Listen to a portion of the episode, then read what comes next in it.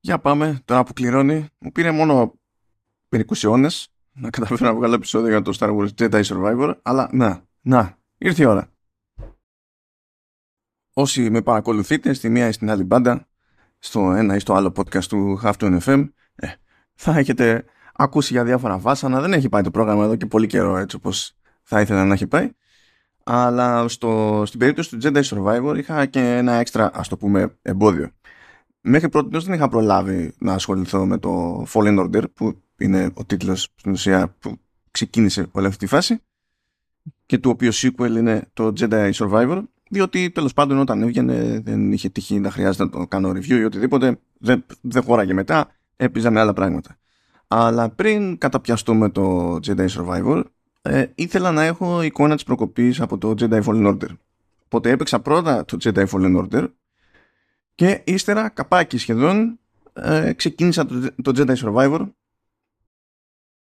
Λεπτομέρεια που μου έκανε πιο εύκολο να συνειδητοποιήσω τις βασικές αλλαγές ας πούμε, που έχουν γίνει εδώ και εκεί πηγαίνοντας από τον ένα τίτλο στον άλλο. Τώρα αυτό που θέλω να βγάλω πρώτα από τη μέση είναι το τεχνικό της υπόθεσης διότι μεταξύ άλλων στο λανσάρισμα γιατί εντάξει από τότε έχουν βελτιωθεί τα πράγματα είχε γίνει και ένας ντόρος για το σε τι κατάσταση ήταν ο τίτλος κυρίως στο PC. Τώρα εγώ δεν έπαιξα στο PC, συνήθως δεν προσπαθώ καν να παίξω σε, σε PC.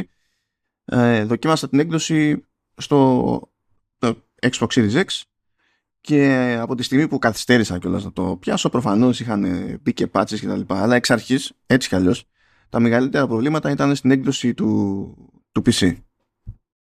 Ήταν άλλο ένα τέτοιο περίεργο παράδειγμα στη μπάντα του PC. Έχει δημιουργηθεί ένα ωραίο σερί μέσα στο 2023 και όχι μόνο, αλλά τέλος πάντων είναι λίγο πιο βαρβάτο αυτό το, το σερί φέτος. Που παρότι ξέρουμε ότι στο PC μπορούμε να έχουμε πιο, περισσότερους πόρους πρόχειρους κτλ. Ό,τι ιδιαιτερότητα και αν παίζει σε λεπτομέρειες στην αρχιτεκτονική και πάει λέγοντας.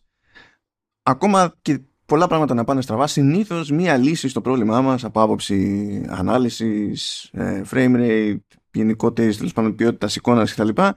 είναι να πετάξουμε πόρους στο, στο πρόβλημα. Το brute forcing δηλαδή.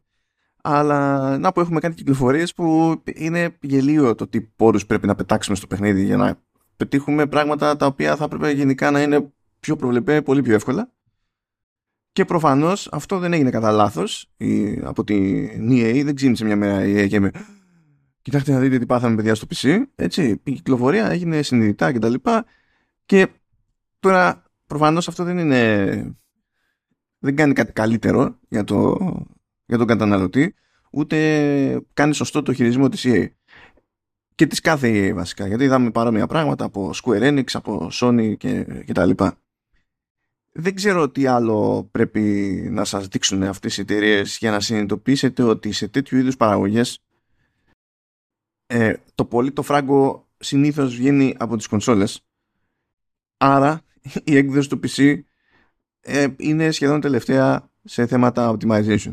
Μπορεί να ακούγεται αστείο ότι ένας developer θα χτυπηθεί περισσότερο για να παλεύεται η έκδοση στο Xbox Series S σε σχέση με το PC αλλά εκ του αποτελέσματος προκύπτει ότι μπαίνουν κάποιες προτεραιότητες και μας αρέσει δεν μας αρέσει αυτή την περίοδο τουλάχιστον το PC δεν ορίζεται ως ιδιαίτερη προτεραιότητα όταν ο άλλος πρέπει να προλάβει να κυκλοφορήσει τη μεγάλη του παραγωγή μέσα στο τρίμηνο το οικονομικό που τον εξυπηρετεί περισσότερο.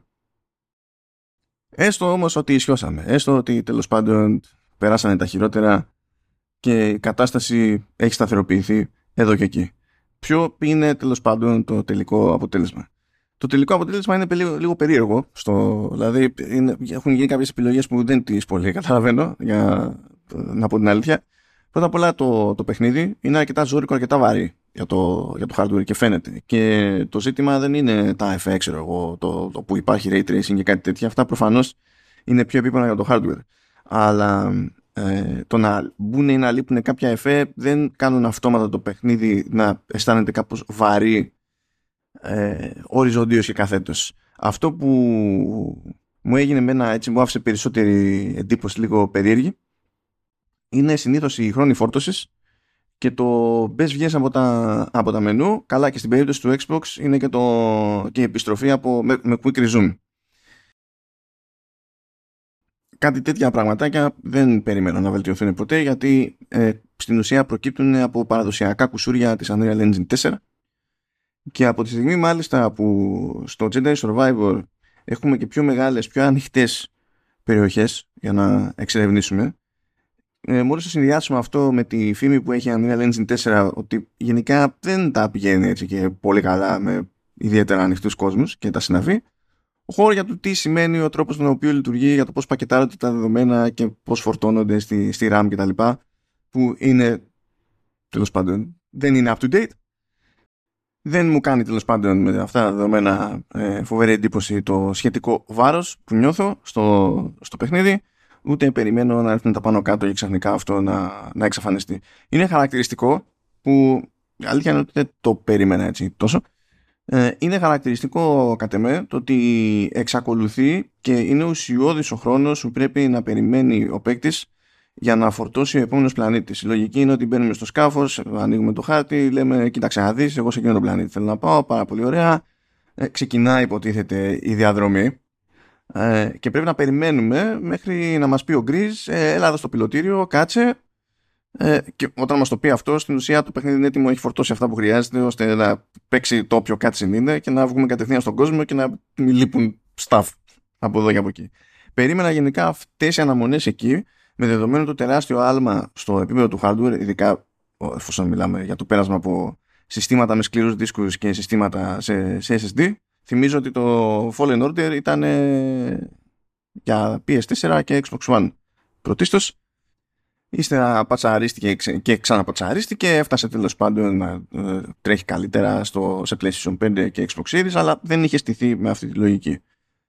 Και είναι τόσο μεγάλη διαφορά στο, στο read και write του, του SSD που περίμενα τέλος πάντων όχι, δεν πρέπει να είναι μηδέν ο χρόνος φόρτωσης. Εντάξει, δηλαδή, ok, okay, η πραγματικότητα λειτουργεί όπως πραγμα... όπως λειτουργεί και η φυσική είναι αυτή που είναι. Αλλά περίμενα τέλος πάντων να είναι πιο μαζεμένη αυτοί οι χρόνοι. Ας το πούμε έτσι. Τα μενού εκεί πέρα που πηγαίνουμε πέρα δώθε για τα skill trees και ό,τι άλλο να είναι, είναι έτσι επίσης λίγο βαριά, κινούνται λίγο χαλάρα. Έτσι δεν είναι για να τα, για να τα πιέζεις πολύ και μου βγάζουν την, την ίδια λογική. Όσο για την περίπτωση του Quick Resume, εκεί πέρα εντάξει, τρέχουμε το παιχνίδι και σε πρώτη φάση δείχνει ότι είναι όλα έτοιμα. Φορτώνει δηλαδή εκεί που το είχαμε αφήσει, επιστρέφοντας το προηγουμένο στο dashboard του Xbox και τέτοια, ή έχοντας κλείσει την κονσόλα. Φαίνεται έτοιμο. Παίζει μουσική σωστά, βλέπουμε τα animations και ρολάρουν σωστά για μερικά δευτερόλεπτα και μετά αρχίζει φάση κρακατόα. Είναι, πάνε όλα περίπατο. Εκεί πρέπει να περιμένουμε λίγο. Το ιδανικό δηλαδή όταν, όταν επιστρέφετε με quick resume, απλά να αγνοείτε την πρώτη καλή εντύπωση, να περιμένετε μερικά δευτερόλεπτα ακόμα, θα αρχίσετε να ακούτε τον ήχο να χάνει την μπάλα και όταν επανέλθει, μάλλον είναι ώρα να παίξετε κανονικά. Αυτό μου θύμισε άλλες εποχές, όπως την περίπτωση του Control στην προηγούμενη γενιά hardware, όπου άνοιγε το χάρτη, ήθελε λίγο να συνειδητοποιήσει ότι πρέπει να φορτώσει όλες τις ενδείξεις του χάρτη. Μετά έβγαινε από το χάρτη και για δύο δευτερόλεπτα, τρία δευτερόλεπτα το παιχνίδι απλά πάγωνε. Δεν ενδιαφερόταν για το τι προσπαθούσε να κάνεις. Δεν είναι τέτοιο level και δεν είναι το ίδιο το σενάριο. Έτσι. Διότι έχει να κάνει με το πώς τέλος πάντων επανέρχεται το virtual machine εκείνη την ώρα. Που, γιατί με virtual machines είναι που είναι εφικτό το quick resume ως λειτουργία. Τώρα από εκεί και πέρα πάμε στις επιλογές που δεν καταλαβαίνω. Υπάρχουν γενικά δύο εθμίσεις και καλά αυτό που πηγαίνει για ποιότητα εικόνας και γραφικών και εκείνο που ρίχνει εκεί πέρα στα αυτιά για να πάει για frame rate. Ε, λοιπόν, ε, έχω να πω ότι τα γραφικά είναι όντως εντυπωσιακά, δηλαδή το τελικό αποτέλεσμα και με δεδομένο το μέγεθος των πιο ανοιχτών περιοχών είναι από τα εντυπωσιακότερα που μπορεί να πετύχει κάποιος με Unreal Engine 4 Δηλαδή εξακολουθώ να πιστεύω ότι είναι πιο εντυπωσιακό το αποτέλεσμα στο δεκαλίστο πρωτοκόλ, αλλά εκεί πέρα είναι και λογικό από την άποψη ότι είναι πιο σφιχτοί οι χώροι. Οπότε μοιράζονται αλλιώς οι πόροι. Εδώ τώρα, ανάλογα με το γούστο του καθενός, ε, μπορεί να πει ότι η δουλειά ε, που έκανε το, το studio στο Jedi Survivor είναι πιο εντυπωσιακή ακόμα ως χρήση τέλος πάντων της Unreal Engine 4. Δεν έχει νόημα και να δηλήσουμε τον κόνοπα, είναι ξεκάθαρα εντυπωσιακό το, το αποτέλεσμα από άψη ποιότητας γραφικών. Τουλάχιστον στο quality mode. ακόμη καλύτερα ε, σε quality mode γενικά το frame rate ε, εντάξει πηγαίνει για 30 έτσι και σε γενικές γραμμές είναι όντως εκεί δεν δημιουργεί κάποιο ουσιώδες πρόβλημα είναι περίπτωση παιχνιδιού που θα το έβγαινε σε καλό το να πάει σε περισσότερα frames και φαντάζομαι ότι κάποιος σκέφτηκε κάτι τέτοιο και γεννήθηκε το performance mode αλλά τέλος πάντων θα πάω σε λίγο στο performance mode το ζύγι που έχει γίνει όμως για να βγουν αυτά τα γραφικά στο quality mode και η επιλογή που έγινε να έχουμε και λίγο ray tracing όπου την παλεύει τέλος πάντων το, το κάθε σύστημα σημαίνει πράγματα για την ποιότητα εικόνας. Ε, στα ζόρια στο quality mode η εικόνα, η ανάλυση της εικόνας πέφτει και κάτω από 1080p ενώ στην καλύτερη του θα πάει σε 1440p και από εκεί και πέρα όπου και αν είναι τέλος πάντων αναλαμβάνει το FSR της AMD κάνει scaling και ελπίζουμε. Είναι, είναι κάπως έτσι. Ήδη δηλαδή με αυτό το set επιλογών για την ποιότητα των γραφικών και, αυτή, και αυτό το ταβάνι στο frame rate βλέπουμε ότι εντάξει είναι η ποιότητα εικόνας αλλά τυχαίνει. Ας το πούμε κάπως, κάπως έτσι. Όταν λοιπόν ξεκινάμε από εκεί και λέμε α, performance mode και πηγαίνουμε και κόβουμε από, από τα γραφικά κόβουμε περισσότερο από την ανάλυση. Όταν λέμε, όταν λέμε πέφτουμε, κόβουμε περισσότερο από την ανάλυση υπάρχουν στιγμές ας πούμε που θα πάει κάτω από 7-20 τουλάχιστον στο, στο PlayStation. Είναι λίγο, ε, ας πούμε ότι έχει ένα τελείως θεωρητικό πλεονέκτημα εκεί πέρα το, το Xbox, αλλά τώρα είναι πάλι χαζομάρες οι διαφορές αυτές, δεν είναι συγκλονιστικά πράγματα για τη μεγάλη εικόνα. Και εκεί πέρα όταν πέφτεις τόσο χαμηλά, κανένα Κα, κανένα scaler δεν σε σώζει. Δηλαδή δεν υπάρχει ελπίδα. Και η εικόνα σε εκείνη την περίπτωση πηγαίνει. Είναι, δεν, απλά δεν το δέχομαι. Δεν, δεν, δεν, δεν το δέχομαι από την ποιότητα εικόνα στο performance mode δεν θα έπρεπε για μένα να υπάρχει το performance mode μόνο και μόνο γι' αυτό. Αλλά το performance mode δίνει και άλλα επιχειρήματα για το μάταιο της ύπαρξής του ε, που είναι το frame rate. Το frame rate είναι ακανόνιστο. Δηλαδή να, τα, να κάνεις όλες τις θυσίες και να πεις βαρά 60 ok. Okay. αλλά επειδή πας όπου να είναι στο, στα frames ναι είσαι πάνω από 30 ξέρω εγώ αλλά γενικά είναι ε, για μόλα για λέσα σε άλλα παιχνίδια μπορεί να είχαμε έτσι ενός επίπεδου χιούμορ και να λέμε τέλος πάντων κομμάτια να γίνει, δεν καταστρέφουμε κτλ. Σε ένα παιχνίδι που παίρνεις στα σοβαρά το paring στη μάχη. Και όταν γενικά ε, ανεβάζεις επίπεδο δυσκολίας από τις default αλλαγές είναι ότι μικραίνει το χρονικό περιθώριο που έχεις για πάρει το, είναι το frame rate όπου να είναι ε, είναι κατάντια, δεν είναι επίπεδο. Δηλαδή, ναι, το ότι είναι υψηλότερο δεν με διευκολύνει γιατί μου σκίσει όλους τους υπολογισμούς την, την ώρα της μάχης. Πραγματικά χιλιάδε φορές να είχαν πει ότι άντε για performance mode, γιούχου, ό,τι να είναι, θα κάνουμε ό,τι είναι να κάνουμε εκεί για να την παλεύει το παιχνίδι στο Series S και ο χρόνος που καθίσαμε και φάγαμε στο performance mode που είναι ό,τι, το, το, ό,τι του φανεί του Λολοστεφανή να τον αφιερώσουμε στο να προλάβουν να ισχύσουμε τίποτα παραπάνω στην έκδοση για PC. Μου φαίνεται πιο λογική έτσι προσέγγιση αυτή, αλλά τι, τι, τι να γίνει, ξέρω εγώ. Αλλά εντάξει, τέλος πάντων, αρκετά εκεί πέρα κουλάμε τα τεχνικά. Είπαμε στη, στο βέλτιστο σενάριο, δηλαδή στο quality mode που είναι μοναδική λογική επιλογή για μένα, είναι όντως πολύ καλά τα γραφικά. Είναι αρκετά στιβαρό το παιχνίδι. Θα προτιμούσα άλλο ζύγι στις θυσίε για να μην έχουμε τόσο τέλος πάντων έντονος ζόρι στην ποιότητα εικόνας. Απ' την άλλη, εντάξει, δεν χαλάει ο κόσμος σε πρακτικό επίπεδο. Καταλαβαίνω και τη λογική των εταιριών που είναι τελείως προβλέψιμη, ας πούμε, και κλασική δεν αλλάζει με τίποτα. Ότι φυσικά και θα δώσουμε προτεραιότητα σε high candy, γιατί εκεί πέρα βασίζουμε όλο το σπρόξιμο το, το εμπορικό. Εντάξει, ok, okay, πάμε παρακάτω. Πάμε τώρα στο ζουμί της, της υπόθεσης. Τώρα το Jedi Survivor στην ουσία λαμβάνει χώρα ε, μετά, λογικό, από το Jedi Fallen Order. Υποτίθεται ότι είδαμε κάποια πράγματα στο πρώτο παιχνίδι, ε, κάποια αρχεία καταστράφηκαν από τον Καλ Κέστη, ώστε να μην τα βρει κανένας τέλος πάντων και να γίνει πιο δύσκολη η αναζήτηση των Jedi που έχουν επιβιώσει από το Order 66. Αν είστε περαστικοί από το Star Wars, λυπάμαι.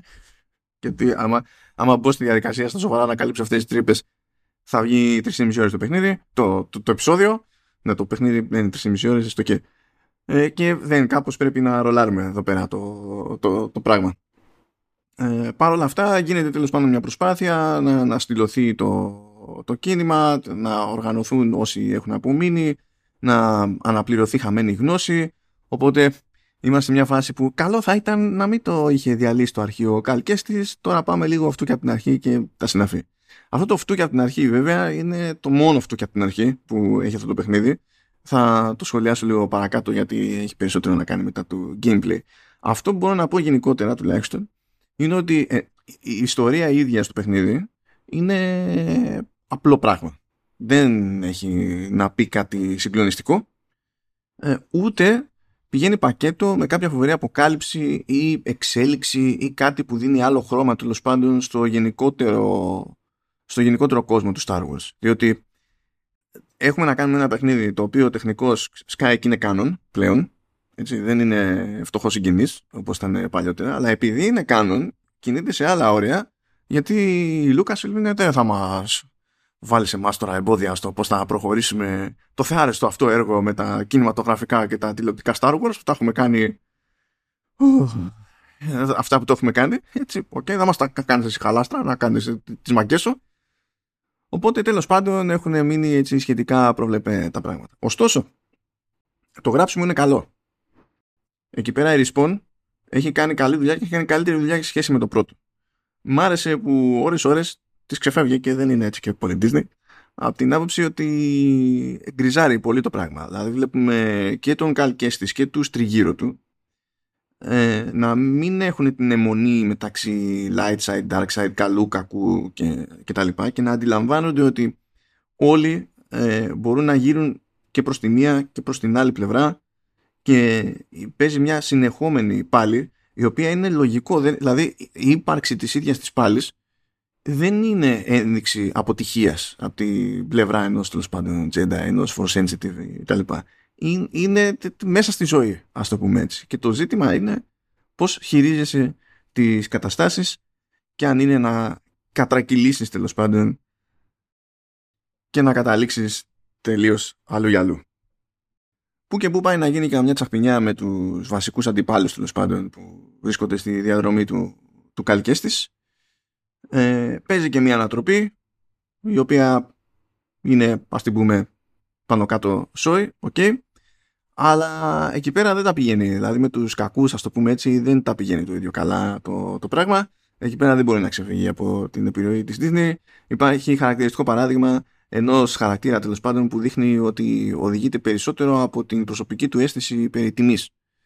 Ε, είναι τέλος πάντων έτσι, μια ρομαντική απόδοση του σκαλώματος τέλος πάντων των ιπποτών και τα λοιπά σε πλαίσιο Star Wars, ok, okay, μπράβο και είναι προτεραιότητα αυτό σε όλες του τις αλληλεπιδράσεις δηλαδή είναι εκεί που είναι για αυτό το λόγο επειδή έχει δώσει το λόγο του και ο λόγος του μετράει ε, εκτιμά κάποια πράγματα τα οποία από τη θέση του δεν θα, θα, θα ήταν αυτονόητο ότι είναι υποχρεωμένος να τα εκτιμήσει ε, ακόμα και να του πηγαίνουν στραβά κτλ. Και, και έχει τη ώρα εκεί να γίνει το, το πράγμα, το τζέρτζελο, το χοντρό και ε, ναι εντάξει και τιμή ή θάνατος και εκεί τη στιγμή που δεν πρέπει είναι ε, τέλος πάντων δεν ξέρεις ε, έχουμε και μια τρίτη εναλλακτική. Ήταν, είναι λίγο περίεργα ε, αυτά. Ακόμη και έτσι όμως, ακόμη και όταν τα πράγματα καταλήγουν περίεργα, το γράψιμο συνεχίζει να είναι καλό, οπότε στα beats ας πούμε της, της ιστορίας δεν νομίζω ότι υπάρχει λόγος να μείνετε παραπονεμένοι. Δηλαδή λίγο άμα καθίσετε και το σκεφτείτε παραπάνω κατόπιν εορτής είναι που θα πείτε ότι ναι εντάξει και στο γενικότερο πλαίσιο του Star Wars τι σημαίνουν όλα, τι έγινε δηλαδή, δεν έγινε και τίποτα. Ok, okay. αλλά όλο το υπόλοιπο είναι ευχάριστο.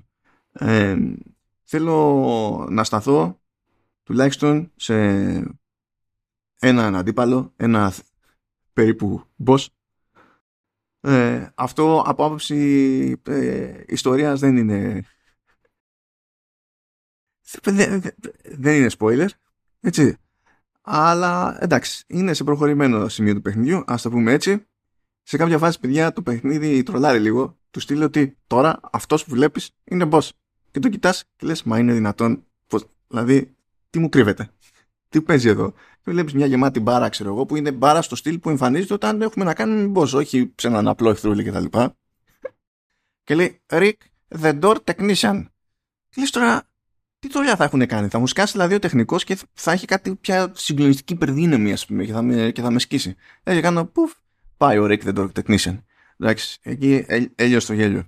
Γιατί ήταν και συνοθεσία τέτοια του στυλ γύχα. Πάμε κάτι σημαντικό που γίνει τώρα και πουφ. Το εκτίμησα, το εκτίμησα. Να στραφούμε έτσι gameplay μεριά. Ε, θέλω να πω λίγο εδώ πέρα ότι όταν είχε πρωτοβγεί το, το Fallen Order αυτό που ακούγονταν πάρα πολύ είναι ότι ο, έχει έχει τέλος πάντων πάρει στοιχεία από παιχνίδια Soulsborne και δεν συμμαζεύεται και τα λοιπά. Ε, που παίζοντας το, το Fallen Order έτσι δεν με έπεισε πολύ αυτή η θεωρία. Δηλαδή, ναι, μεν υπάρχουν στοιχεία, υπάρχει λογική ότι ε, είσαι σε ένα meditation point και εκεί κάνεις save, εκεί κάνεις lock στην ουσία και το experience που έχεις μαζέψει και δεν ε, το χάνεις. Κάνεις ό,τι θέλεις με το skill tree κτλ. Πάρα πολύ ωραία. Μετά προχωράς και αν πεθάνεις στη διαδρομή προς το επόμενο τέλος πάντων meditation point ε, χάνονται αυτά που έχεις κερδίσει μέχρι τότε και πρέπει να επανέλθεις σε εκείνο το σημείο να την ξαναπέσεις τον ίδιο εχθρό και να τα μαζέψεις για να μην χαθούν. Αυτό όντως είναι λούπα τύπου Soulsborne. Αλλά το γενικότερο design του παιχνιδιού ήταν περισσότερο σε λιμέρια Metroid και ε, πιο παραδοσιακού Zelda στη, στη λογική. Όπου πολλά πράγματα στη, στην πρόοδο και την εξερεύνηση κρέμονταν από το να φτάσουμε σε ένα συγκεκριμένο σημείο στο, στο campaign, να αποκτήσουμε πρόσβαση σε μια καινούργια δύναμη, ένα νέο stance, ένα νέο εργαλείο, ό,τι είναι τέλος πάντων, και αυτό μας δίνει το περιθώριο να επιστρέψουμε σε προηγούμενες τοποθεσίες και να προχωρήσουμε ακόμη περισσότερο τη, την εξερεύνηση. Είτε αυτή η εξερεύνηση έχει να κάνει με παράπλευρες ας πούμε δραστηριότητες είτε έχει να κάνει με τον κεντρικό κορμό της ιστορίας. Τώρα και στο Fallen Order παίζανε και κάτι ατάκες στο στυλ του τύπου και που θυμίζει Uncharted γιατί έχει και το platforming μέσα και παίζει εκεί μια τσαχπινιά και τα λοιπά. Ok, okay, αλλά εκείνο το στοιχείο δεν ήταν τόσο έντονο. Το platforming στο Fallen Order ήταν λίγο περίεργο. Και αργοκίνητο καράβι ήταν γενικά ο Καλ Κέστης μέχρι περίπου στο τέλος που έπαιζε μια αναβάθμιση της προκοπής και ε, εντάξει, λες τώρα κουνιόμαστε με μια λογική ταχύτητα αλλά έχει και την ιδιαιτερότητα ότι πήδαγε τέλος πάντων και λες: Ωραία, εγώ θέλω να πιαστώ από εκεί. Σε αυτή την επιφάνεια μπορείς να πιαστείς πάρα πολύ ωραία. Πρέπει να κάνεις άλμα και ύστερα να πατήσεις κουμπί για να πιαστεί όντως. Αν δεν πάταγες κουμπί, ήταν του πέτρα, κάτω. Στο Survivor, το ζύγι έχει αλλάξει και έχει αλλάξει με σαφή κατεύθυνση. Και αυτό που έχει εξασθενήσει περισσότερο στην ουσία είναι η επιρροή του Soulsborne. Δηλαδή, ναι, παραμένει μάχη με stamina και τα λοιπά, οπότε οι άμυνες δεν είναι άπειρες, οι επιθέσεις δεν είναι άπειρες, πρέπει να τα ζυγίσουμε λίγο, έχουμε και την μπάρα εκεί με force powers, πάρα πολύ ωραία, ναι, ok, okay, αυτά παραμένουν. Παραμένουν τα meditation points, όντως λειτουργούν με τη λογική που περιέγραψα προηγουμένως, όμως τώρα τα meditation points λειτουργούν και ως fast travel points.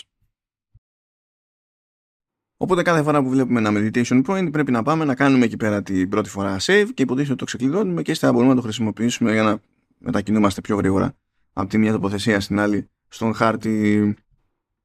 Επιπλέον, το σύστημα μάχης έχει ανοίξει. Υπάρχουν τα διαφορετικά stances που έχουν να σχετίζονται με το lightsaber ε, που είχαμε στο προηγούμενο παιχνίδι, αλλά έχουν προσθεθεί και άλλα επιπλέον. Ένα εξ αυτών είναι το crosscard. Ας πούμε, ε, υπάρχει και το, και το dual wield, υπάρχει και το, και το, και το blaster stance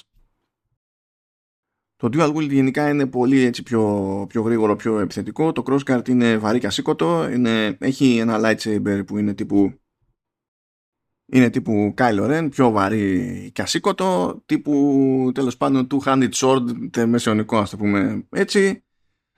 Ή και είναι άλλο το ζύγι, ok, okay, μπορεί να κάνει μεγαλύτερη ζημιά, αλλά δεν είναι για πολλά πολλά κτλ. Και, και υπάρχει και το, και το blaster, το οποίο είναι τσαχπίνικο, διότι στην ουσία μας δίνει άλλη μια μπαρά γεμίσουμε, που είναι τα πυρομαχικά του blaster, χτυπώντας τέλος πάντων τους αντιπάλους, γεμίζει τον πλάστερ και μπορούμε να το χρησιμοποιήσουμε εξ αποστάσεως που σε ορισμένους τύπους ε, εχθρών ε, είναι μια αρκετά λογική αντιμετώπιση για, τη, για την περίσταση.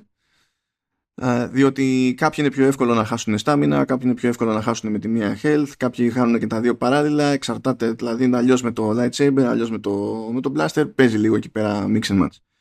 Και έτσι, εφόσον ανοίγουν τέλος πάντων στην πορεία ε, όλα αυτά τα stances ε, είναι πιο σημαντική υπόθεση πλέον το τι διαλέγουμε. Γιατί σε κάθε meditation point έχουμε το περιθώριο να πούμε ότι κοίταξε να δεις, ε, πατάω το ένα τέτοιο στο σταυρό, ε, το τάδε stance. Πατάω το άλλο, το άλλο stance. Έχουμε το περιθώριο να κάνουμε quip 2 τη, τη φορά.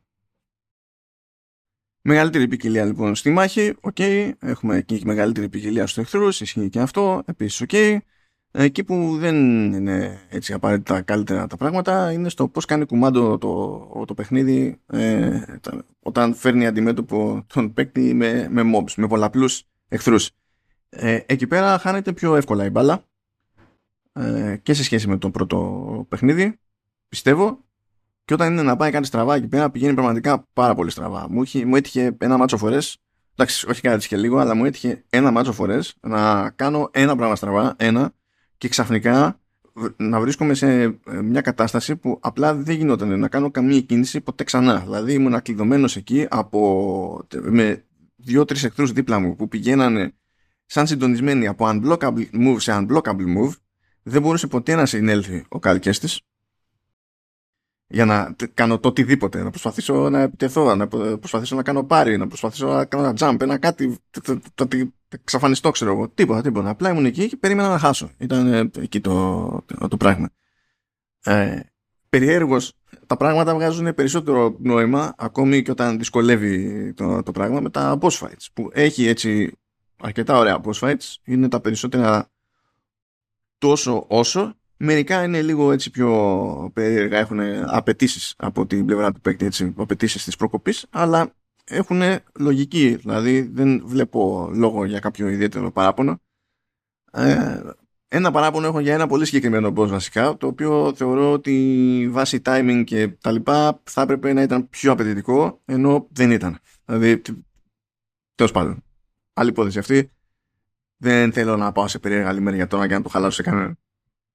Αναμενόμενα υπάρχουν και περισσότερα force powers τα οποία μου αρέσουν ως διαλογή από την άποψη ότι βγάζουν ένα, ένα στυλ που επίσης γκριζάρει στο όλο debate και την όλη κόντρα μεταξύ light και dark side. Εντάξει, μην περιμένετε να σκάσετε ξέρω εγώ για να λειτουργήσει ο καλκέστης ως Vader αλλά παίζουν έτσι κάποια λίγο πιο ύποπτα, λίγο πιο επιθετικά. Πάντως υπάρχουν περισσότερες επιλογές και στο skill tree, δηλαδή και μόνο που το κάθε lightsaber stance έχει το δικό του skill tree, έφτανε. Δεν παίζει να ξεκλειδώσετε όλα τα skills ε, στα skill tree, στα διάφορα τέλος πάντων ε, με ένα playthrough. Αυτό είναι σταντεράκι. Και μάλιστα πολύ περισσότερο σχέση με το πρώτο παιχνίδι νομίζω ότι η ταχύτερη πρόοδος στα skill trees, δηλαδή το, η μάζοξη και πιο γρήγορη, το πιο γρήγορο μάζεμα ε, skill points ε, συνδέεται περισσότερο ε, με, τη, με την εξερεύνηση. Ε, τα side quests τα οποία παρουσιάζονται τέλος πάντων ως rumors, τα ακούμε από κάπου, μας τα λέει κάποιος και τέλος πάντων πηγαίνουμε και καθόμαστε και χτυπιόμαστε. Ε, έχουν πιο ουσιαστική συνεισφορά σε XP και το ίδιο ισχύει και με κάποια chambers που τα ίδια τα chambers, οι ίδιες οι αίθουσες δηλαδή είναι περιβαλλοντική γρήφη ε, και κάποια challenges που μπορούμε να βρούμε στη, στη διαδρομή που μας, μας μεταφέρουν τελείως αλλού τέλος πάντων. Είναι σαν να γίνεται όλη αυτή η φάση στο, στο μυαλό μας. Και αυτά δίνουν δηλαδή ε, στο μεγαλύτερο μέρος του παιχνιδιού μπορείτε να βγάλετε ξέρω εγώ ένα τέτοιο και με τη μία ακόμα και αν ήταν στην αρχή ξέρω εγώ η μπάρα του XP με τη μία να γεμίσει και να κουμπώσετε ένα skill point. Τώρα τα διάφορα σκαναρίσματα που κάνετε εκεί πέρα με το BD1 ο οποίος εξακολουθεί και είναι τρισχαριτωμένος ε, είναι εντάξει, δηλαδή διαβάζετε, μαζεύετε τα entry logs, δίνει λίγο XP εδώ, δίνει λίγο XP εκεί πέρα, αλλά η συνεισφορά αυτή είναι nice to have, δεν είναι συγκλονιστική. Και φυσικά το main story, έτσι, το, ο, ο, ο κορμός του, της περιπέτειας προφανώς και έχει ουσιώδη συνεισφορά. Αλλά βλέπω τέλος πάντων ότι ε, δίνουν αρκετό XP οι πιο έτσι γεμάτες παράπλευρες δραστηριότητες που είναι ένας τρόπος που έχει διαλέξει την ουσία η ομάδα να μας δείξει ότι έχει, έχει περισσότερη εξερεύνηση τέλος πάντων αυτή τη φορά, δηλαδή στο Survivor και έχει νόημα και στο κομμάτι του progression. Υπάρχουν επίσης perks. Στην ουσία ο Καλκέστης έχει κάποια slots, ξεκινάει με δύο. Ε, αν σας τύχουν τέλος πάντων ε, στην εξερεύνηση οι σωστές αναβαθμίσεις μπορείτε να τα ξεκινάμε τρία μάλλον ψέματα, ξεκινάμε τρία. Αλλά μπορείτε να προσθέσετε κι άλλα. Και η λογική είναι ότι βρίσκουμε διαφορετικά perks που κάποιο ξέρω εγώ μπορεί να δίνει να μεγαλώνει την μπάρα ε, της Force. Ε, πέραν δηλαδή από τις αναβαθμίσεις στην μπάρα που βρίσκουμε τέλος πάντων πιο σκόρπια στο, στον όποιο χάρτη.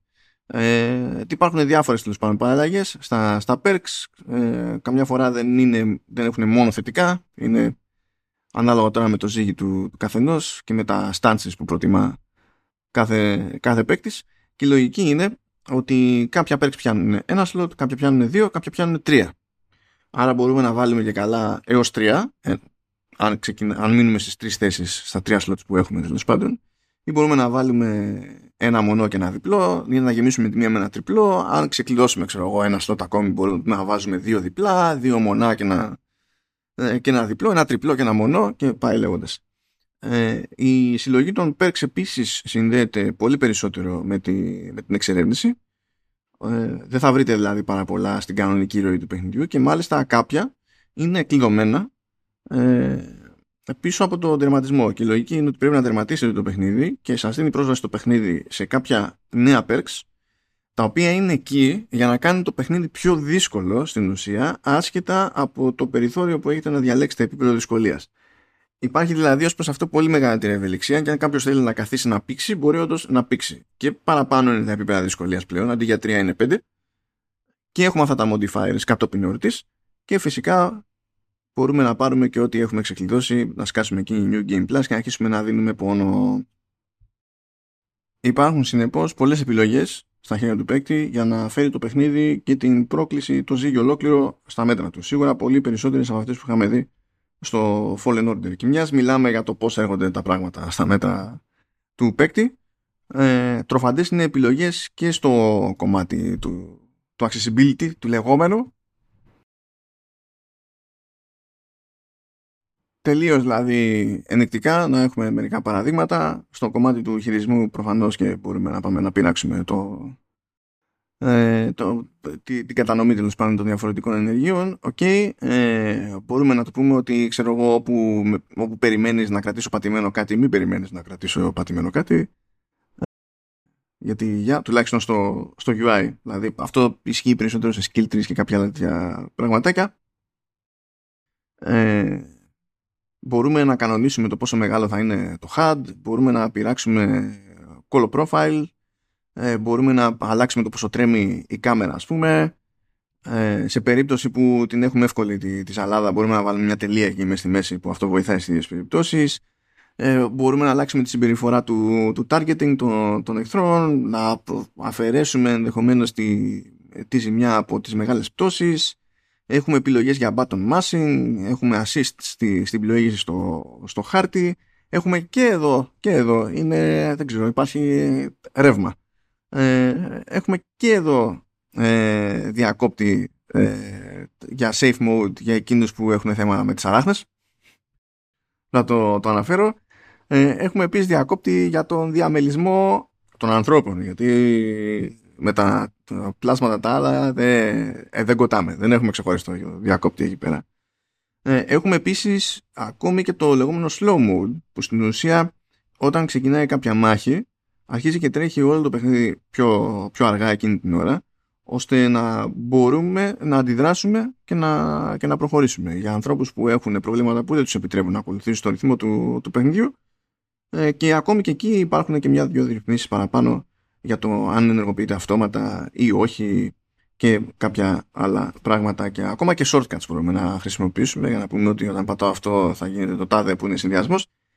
Υπάρχουν πολλές και ωραίες επιλογές ε, η μόνη μου διαφωνία είναι τελείως φιλοσοφική, ότι θεωρούσα, θεωρώ πλέον ότι όλες αυτές οι επιλογές δεν θα έπρεπε να είναι σε μενού που λέγεται accessibility, θα έπρεπε να είναι στα options ή settings, τέλος πάντων δεν με νοιάζει αν θα είναι το ένα ή το άλλο, διότι διάφορες τέτοιες επιλογές δεν ε, έχουν να κάνουν με αυτό που έχουμε στο μυαλό μας τέλος πάντων περί accessibility, που συνήθως πηγαίνει πακέτο με, με συγκεκριμένες αδυναμίες ενώ υπάρχουν επιλογές που μπορούν να θεωρηθούν κάλλιστα απλά θέματα quality of life και να τις προτιμήσει οποιοδήποτε, οποτεδήποτε, απλά γιατί έτσι.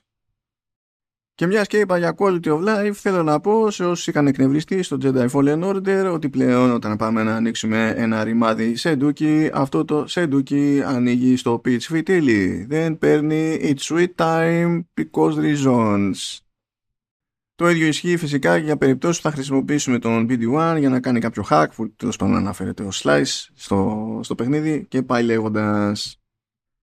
Τώρα είπαμε ως συνήθως ότι η λογική είναι πηγαίνουμε από τον ένα πλανήτη στον άλλο ανάλογα με το πώς θα που μας πρόχνει το story. Αν και άπαξ και έχουμε επισκεφθεί κάποιο πλανήτη, δεν, όποτε θέλουμε πηγαίνουμε μπρος πίσω. Αλλά γενικά δεν έχει νόημα στο πρώτο πέρασμα να κάθεστε να χτυπιέστε για να πετύχετε μεγαλύτερο ποσοστό ολοκλήρωσης μιας περιοχής, γιατί υπάρχουν πάντα κάποια πράγματα που είναι αδύνατο να κάνετε μέχρι να αποκτήσετε κάποια άλλη τέλος πάντων ικανότητα που έρχεται με την πρόοδο στο, στην κεντρική ιστορία. Καλύτερα δηλαδή κατόπιν εορτή όλα αυτά. Είτε με New Game Plus, ε, είτε τέλος πάντων ε, αφού τελειώσει η κεντρική ιστορία και πιστέψετε στον κόσμο και μπορείτε να κάνετε ό,τι σας έχει μείνει, ό,τι, ό,τι θέλετε.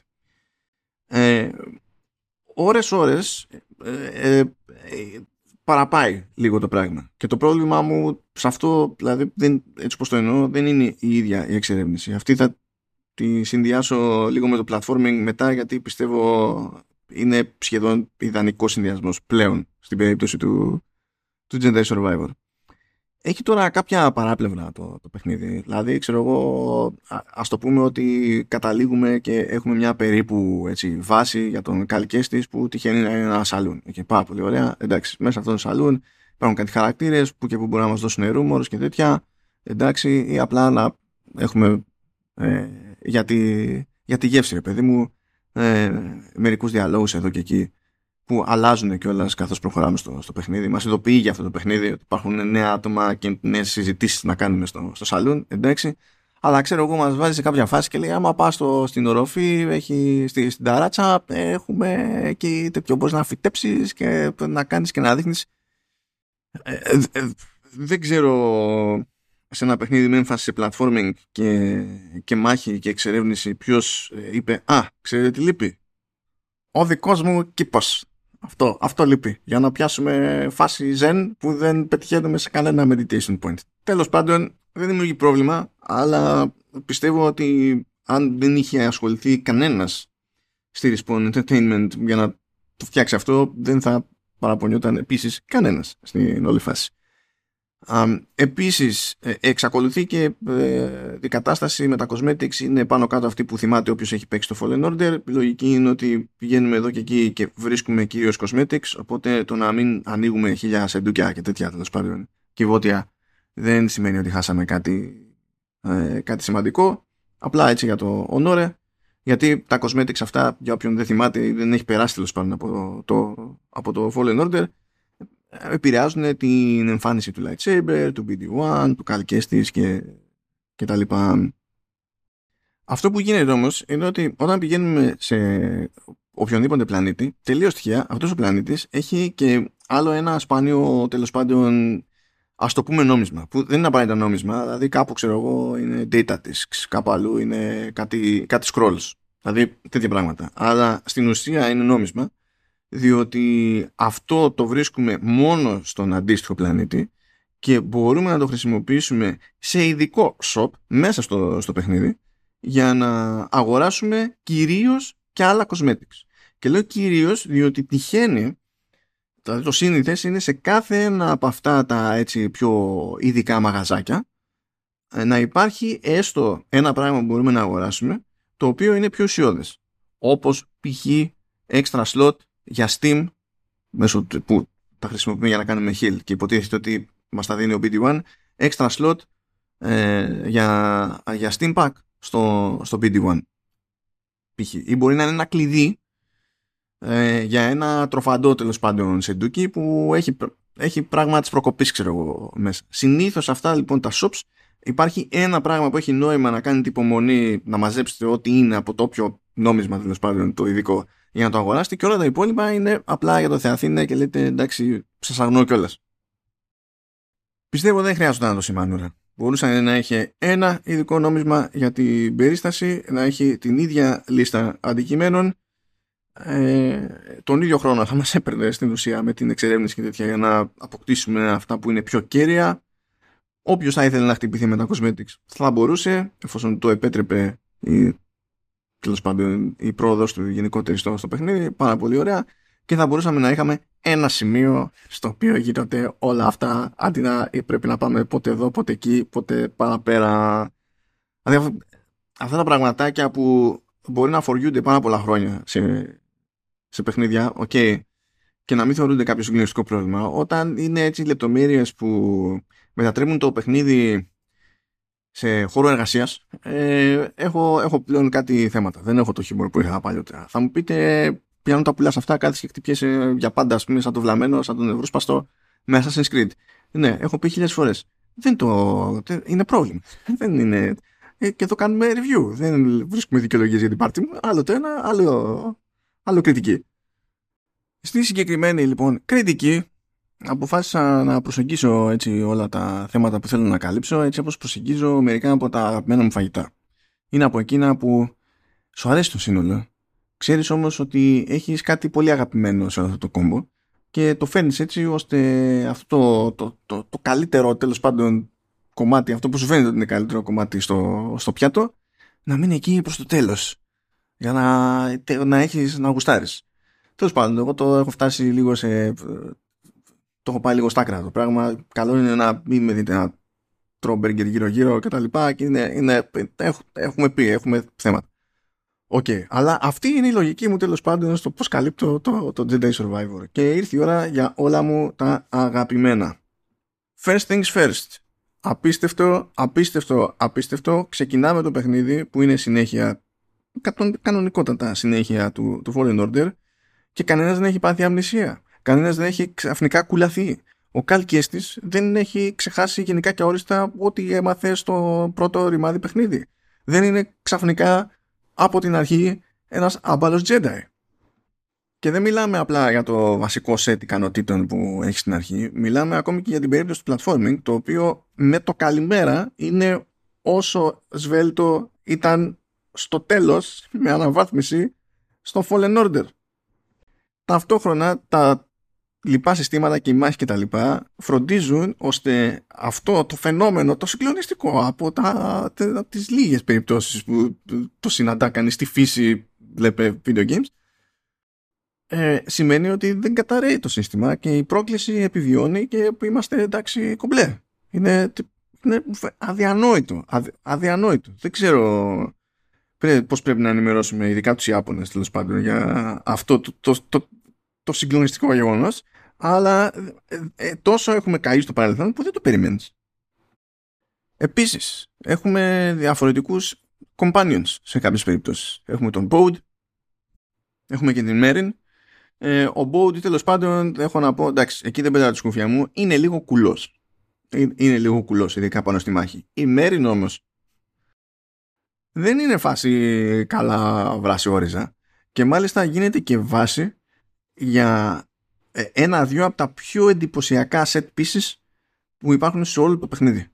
Είναι ειδικά μια μάχη η οποία είναι δεν βάζει τον παίκτη τώρα να κάνει φοβερά πράγματα σε τελείως έτσι πρακτικούς όρους αλλά ως ένταση πάνω στη στιγμή και ως θέαμα είναι φοβερή φοβερή αυτή, αυτή η μάχη και όταν είναι η ώρα να βοηθήσει τέλος πάντων η μέρη, θα βοηθήσει. Έτσι κι αλλιώς έχουμε το περιθώριο να κάνουμε call out τον κάθε τέλος πάντων που έχουμε δίπλα μας, που δεν είναι στάνταρ, έτσι είναι σε συγκεκριμένα κομμάτια του, του παιχνιδιού. Και να πούμε ότι ξέρω εγώ κάνω αυτό. Ο bot δηλαδή μπορεί να πάει να αρπάξει έναν εχθρό, να τον κρατήσει ακίνητο για να πάμε παπαπ. Η, η Μέριν ε, μπορεί να βοηθήσει και στο platforming διότι μπορεί να πάει κάπου και να βάλει ας πούμε περίπου ένα hook για να μπορέσουμε να σκαρφαλώσουμε κτλ. Αλλά έχει ουσιαστική προσφορά και στη μάχη. Γενικά η Μέριν ε, ε, ως συνεισφορά, παρουσία κτλ. είναι πολύ πιο ουσιαστική από, το, από τον Bode. Ε, Τέλος πάντων, έχω μια θεωρία για αυτό, αλλά θα, δεν θέλω να τη βάλω εδώ πέρα. Ε, δεν θέλω να φάω μούτσα. Παίξτε το παιχνίδι, ρωτήστε με και μετά ξέρω εγώ, μου τζώθείτε μόνοι σας. Είναι ό,τι νομίζει ο καθένας. Προχωράμε. Platforming. Δηλαδή, Δεν ξέρω, δηλαδή αισθάνομαι λίγο ο Steve Ballmer εκεί που είχε βγει επί σκηνής και λέγε developers, developers, developers, developers, developers, developers, developers, developers. Εγώ μπορώ να πάω το ίδιο με το Jedi Survivor και να λέω platforming, platforming, platforming, platforming, platforming, platforming, platforming, platforming. Παιδιά το platforming είναι πολύ πιο σόι σε αυτό το παιχνίδι. Ε, είναι τόσο πιο σόι που αυτό είναι που σπρώχνει τέλο πάντων τη, πιο μακριά το σύνολο ε, από εκείνες τις θεωρίες ότι υπάρχουν έτσι μάλλον πιο ουσιώδη κοινά με Soulsborne και τα λοιπά. Δηλαδή η φάση έχει, ε, έχει γίνει πιο Metroid και πιο, και πιο Zelda. Καλά θα μου πείτε τώρα πόσο... Εντάξει, θα, Metroid. Ας το πούμε στο ότι εκείνο είναι μάλλον το πιο κατάλληλο. Αν μου πείτε τώρα ότι είναι σαν να έχει περισσότερο Uncharted μέσα του, θα το φάμε. Εντάξει, το έχουμε. Δηλαδή τώρα πιστεύω στηρίζεται περισσότερο. Για να καταλάβετε τι γίνεται.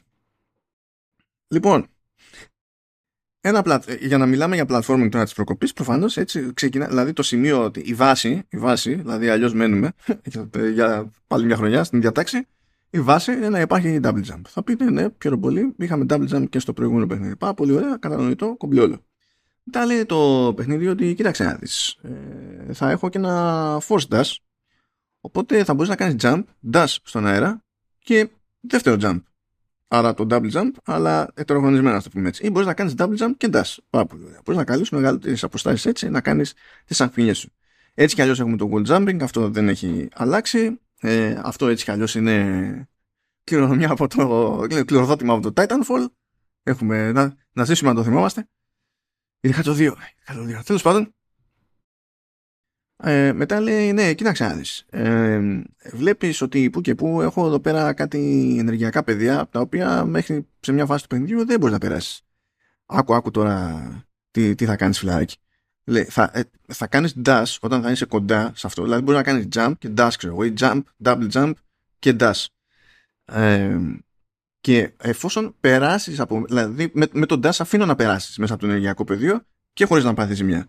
Ενώ αν απλά το ακουμπήσεις, έτσι κι αλλιώς δηλαδή θα πάθει ζημιά, και αν λειτουργεί σαν τείχος και στον αέρα, κάνεις ντουπ και γεια σας. Κάνεις λοιπόν dash και περνάς από μέσα. Μόλις περάσεις από μέσα, θεωρώ ότι τα προηγούμενα dashes και jumps έχουν γίνει reset. Αλλά, άρα μπορείς να κάνεις εκ νέου jump, double jump και dash. Και όλα αυτά μπορούν να δημιουργήσουν ολόκληρη αλυσίδα μαζί με τα wall runs.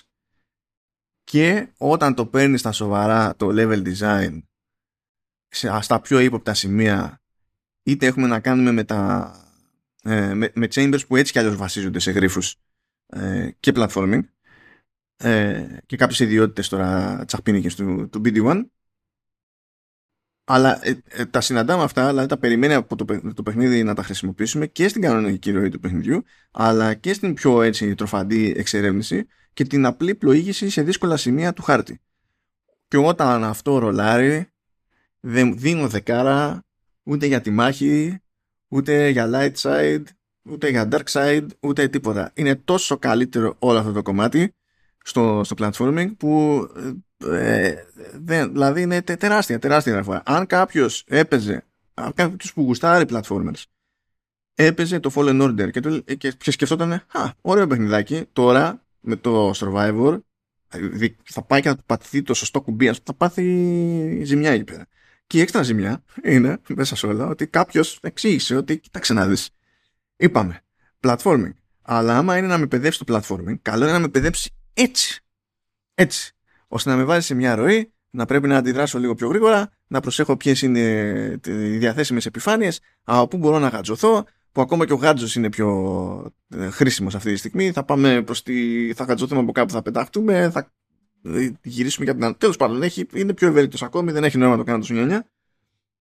Ήδη πάει πολύ για το platforming, αλλά, αλλά καλά μου παιδιά, δεν είναι απλά έτσι πιο γρήγορες οι κινήσεις σε εκείνες τις περιπτώσεις του καλκέστης και σκαρφαλώνω και κάνω και δίνω και πηδάω και αντιγεια. Πιάνεται και αυτόματα. Πιάνεται και αυτόματα. Και η πλάκα είναι ότι εκεί εγώ έχασα την μπάλα. Διότι όπως είπα, είχα παίξει Jedi Fallen Order και καπάκι ξεκινά το Survivor και έχω συνηθίσει ότι κάνω jump κάπου και πρέπει να πατάω και κάτι για να κάνει grab. Και πάταγα πράγματα χωρίς λόγο. Ε, αγχωνόμουν για το αν πιάστηκα όντως μέχρι να συνηθίσω τις νέες λούπες του, animation και πάταγα άλλο πράγμα από, από την τσίτα και έχανα το grab χωρίς λόγο. Ε, με τα πολλά τέλος πάντων συντονίστηκα, αλλά το φυσιολογικό είναι αυτό που κάνει το Jedi Survivor. Στην τελική Jedi είμαστε. Ε, ξέρω εγώ, δεν μπορεί να θέλει ειδική πρόσκληση για να κλείσει το χεράκι ο καλλικίας της για τα από εκεί που πάει να πιαστεί. Ξέρω εγώ, τι, τι θέλει εκεί πέρα. Οι αλλαγές στο platforming παράλληλα με το άνοιγμα των χαρτών τον πιο ύποπτο σχεδιασμό των περιοχών και την όθηση προς την εξερεύνηση που η ίδια η διαδικασία της εξερεύνησης λόγω του platforming είναι ευχάριστη και, και ενδιαφέρουσα ε, είναι για μένα από, τα, από τις μεγαλύτερες βελτιώσεις που βλέπω στο Survivor σε σχέση με το Fallen Order.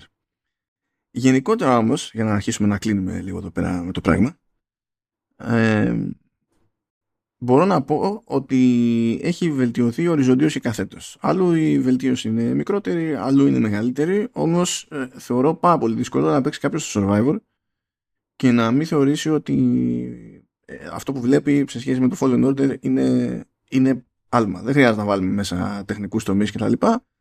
Μιλάμε μηχανικά, design και, και τα συναφή. Η μάχη είναι πια απλωμένη, ο σύστημα τέλος πάντων παρότι έχει εκεί κάποια κουσουράκια, ε, ειδικά στο, όταν μπλέκουμε με αρκετούς εχθρούς παράλληλα, ε, γιατί μπορεί να χάσει λίγο την μπάλα, ξέρω. Είναι κάποιοι εχθροί σε ένα σημείο υψωμένο και περιμένει το παιχνίδι να κάνουμε force pull. Και επειδή υπάρχουν και άλλοι εχθροί, εκείνη την ώρα από τα πιο δύσκολα πράγματα είναι να πούμε ότι ναι, εγώ ήθελα να κάνω force pull εκείνον, εκείνον, όχι τον άλλον που κάνουμε τώρα, τον άλλον, εκείνον, εκείνον, ξανά και ξανά και να αποτυγχάνει ξανά, ξανά. Γυρνάς την κάμερα, τον έχεις Dead Center. Αυτό που θες να κάνεις force pulls λέει το παιχνίδι όχι, άλλον εννοούσες. Έχει κάτι εκεί τώρα. Γενικά με τα πλήθη δεν, δεν τα πηγαίνει, ok. Okay. Αλλά τουλάχιστον με τα extra stances ανοίγουν οι δυνατότητες που έχει ο παίκτης και η λογική με την οποία μπορεί να προσεγγίσει μάχες αλλά, αλλά και τη λογική με την οποία σχεδιάζονται τελικά οι αναμετρήσεις με τα boss fights και τα, και τα λοιπά. Οπότε εκεί είμαστε ok. Έχουμε πολύ μεγαλύτερη έμφαση στην εξερεύνηση σε σχέση με το πρώτο παιχνίδι δεν είναι όλοι οι πλανήτες μεγάλοι χάρτες με πολύ ζουμί αλλά αυτοί που είναι έχουν όντως πολύ ζουμί και πακέτο με το αδιανόητα συγκριτικά μιλώντας πάντα ε, βελτιωμένο platforming είναι από τις μεγαλύτερες χάρες στο, στο παιχνίδι. Από εκεί δηλαδή που περίμενε κάποιος να κάνει κάτι σοβαρό στο platforming παράλληλα με γρίφους σε καμιά αίθουσα, ξέρω εγώ, που κρύβει κάποιο μυστικό εκεί της προκόπας κτλ.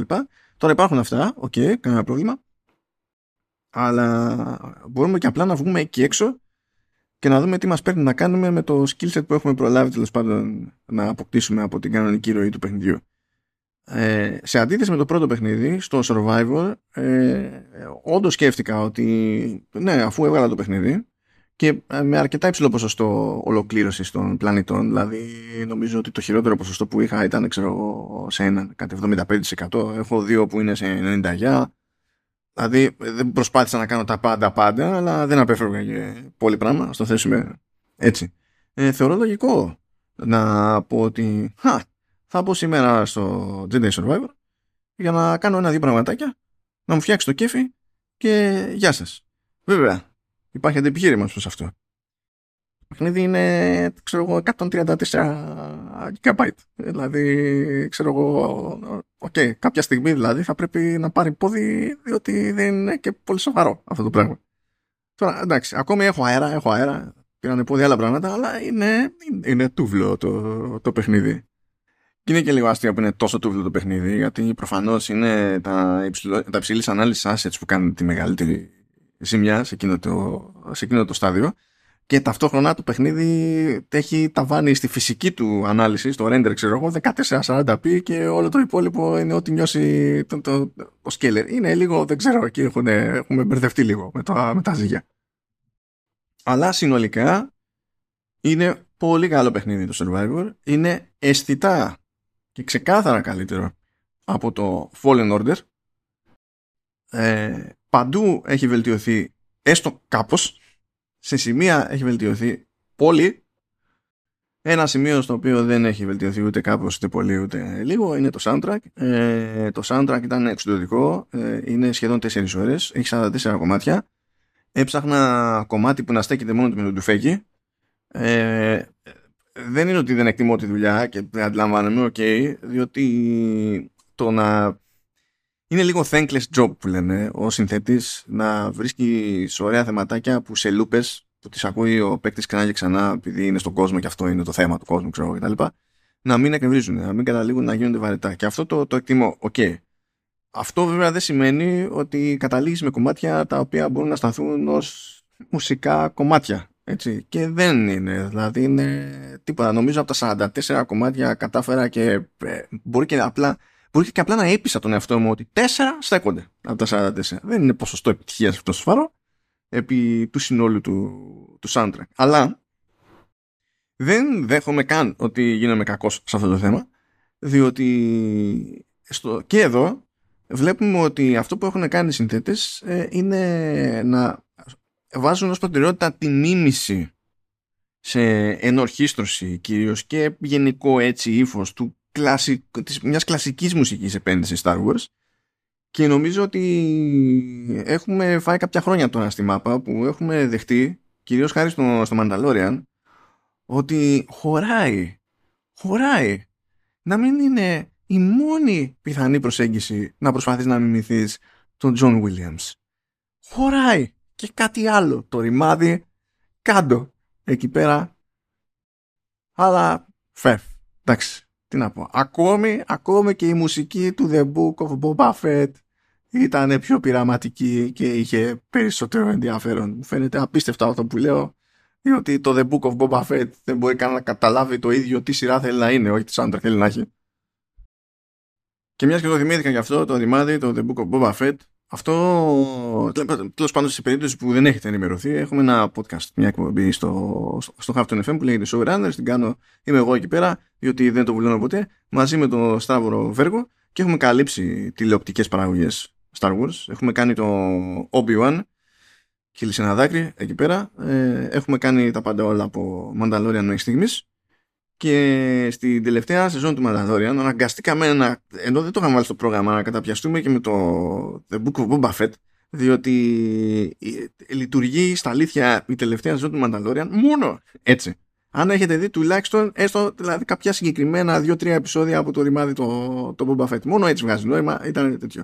Αν, αν κάνετε κέφι runs τέτοιο στυλ, με τέτοιο αντικείμενο, Half Tone FM, Showrunners, Pick your poison. Poison δεν είναι το Star Wars Jedi Survivor τουλάχιστον. Απίστευτα πράγματα ζούμε από την EA. Βλέπουμε να υπάρχει κινητικότητα της προκοπής σε παιχνίδια που δεν στηρίζονται σε μικροσυναλλαγές, δεν στηρίζονται καν σε DLC, δεν στηρίζονται σε multiplayer, δεν προσπαθούν να έχουν Ultimate Team. Ε, τόσο καλά πήγε η φάση που ο Vince Ampella στην ουσία λύνει και δένει πλέον με, με πολλαπλά στούντιο της Respawn και υποτίθεται ότι έχει πάρει παραμάσχαλα για τον Battlefield μήπως γίνουν άνθρωποι εκεί πέρα το, το, το έχουν διαλύσει, το έχουν κάψει τελείως τώρα πόσα χρόνια. Το, το franchise δεν, ξέρω κάτι ε, δεν, ποιος να το έλεγε ποιος να το έλεγε στην EA ότι υπάρχει ζουμί σε τέτοιου είδους παιχνιδιών. Δηλαδή είναι πήγαινε ανθρώπου νους. Όχι δηλαδή σοβαρά. Χω, τέλος πάντων irony of ironies και it is what it is. Αυτά από μένα για το Star Wars Jedi Survivor. Ε, πολύ καλό πολύ καλό. Δεν περίμενα να είναι τόσο ξεκάθαρα βελτιωμένο. Ε, ίσως να έβγαινε σε καλό να είναι κάπως μικρότερο κόβοντας κάποια πράγματα τα οποία είναι πολύ περιφερειακά ε, και δεν προσφέρουν κάτι ιδιαίτερο ακόμη όπως είπα και αν μιλάμε για, για settings όπως είναι το performance mode και τα λοιπά θα ήθελε λίγο κάπου σφίξιμο εδώ και εκεί ως παραγωγή ως παραγωγή και δεν θα παραπονιόταν κανένας. Νομίζω θα είχε βγει ε, σε καλό σε όλους τους εμπλεκόμενους. Στην EA όλους αυτούς που δούλεψαν συγκεκριμένα σε, σε αυτό το παιχνίδι σε εμάς στους ε, gamers που προτιμούν τις εκδόσεις για PC ή δεν έχουν πρόσβαση έτσι κι αλλιώς σε άλλες εκδόσεις διότι όλη τους η επένδυση πηγαίνει στο PC Gaming δεν τα κανένα πρόβλημα νομίζω θα έχει βγει σε καλό σε όλους να έχει μοιραστεί λίγο αλλιώς κάποια προσοχή που έχει επιδειχθεί σε κουφά σημεία στο παιχνίδι. Αυτά και συνεχίζω. Έχω και άλλες τρύπες να κλείσω αλλά ευτυχώς οι υπόλοιπες τρύπες δεν προϋποθέτουν να παίξω και κάποιο προηγούμενο παιχνίδι πρώτα για να ασχοληθώ με το νεότερο. Θα κάνω ό,τι μπορώ. Κοινώ δεν θα κάνω καλοκαίρι. Θα πείτε πώς με ξέρετε η οποία έκπληξη. It sucks to be me. Τουλάχιστον φροντίστε να περάσετε εσείς καλύτερα. Χαίρετό σας.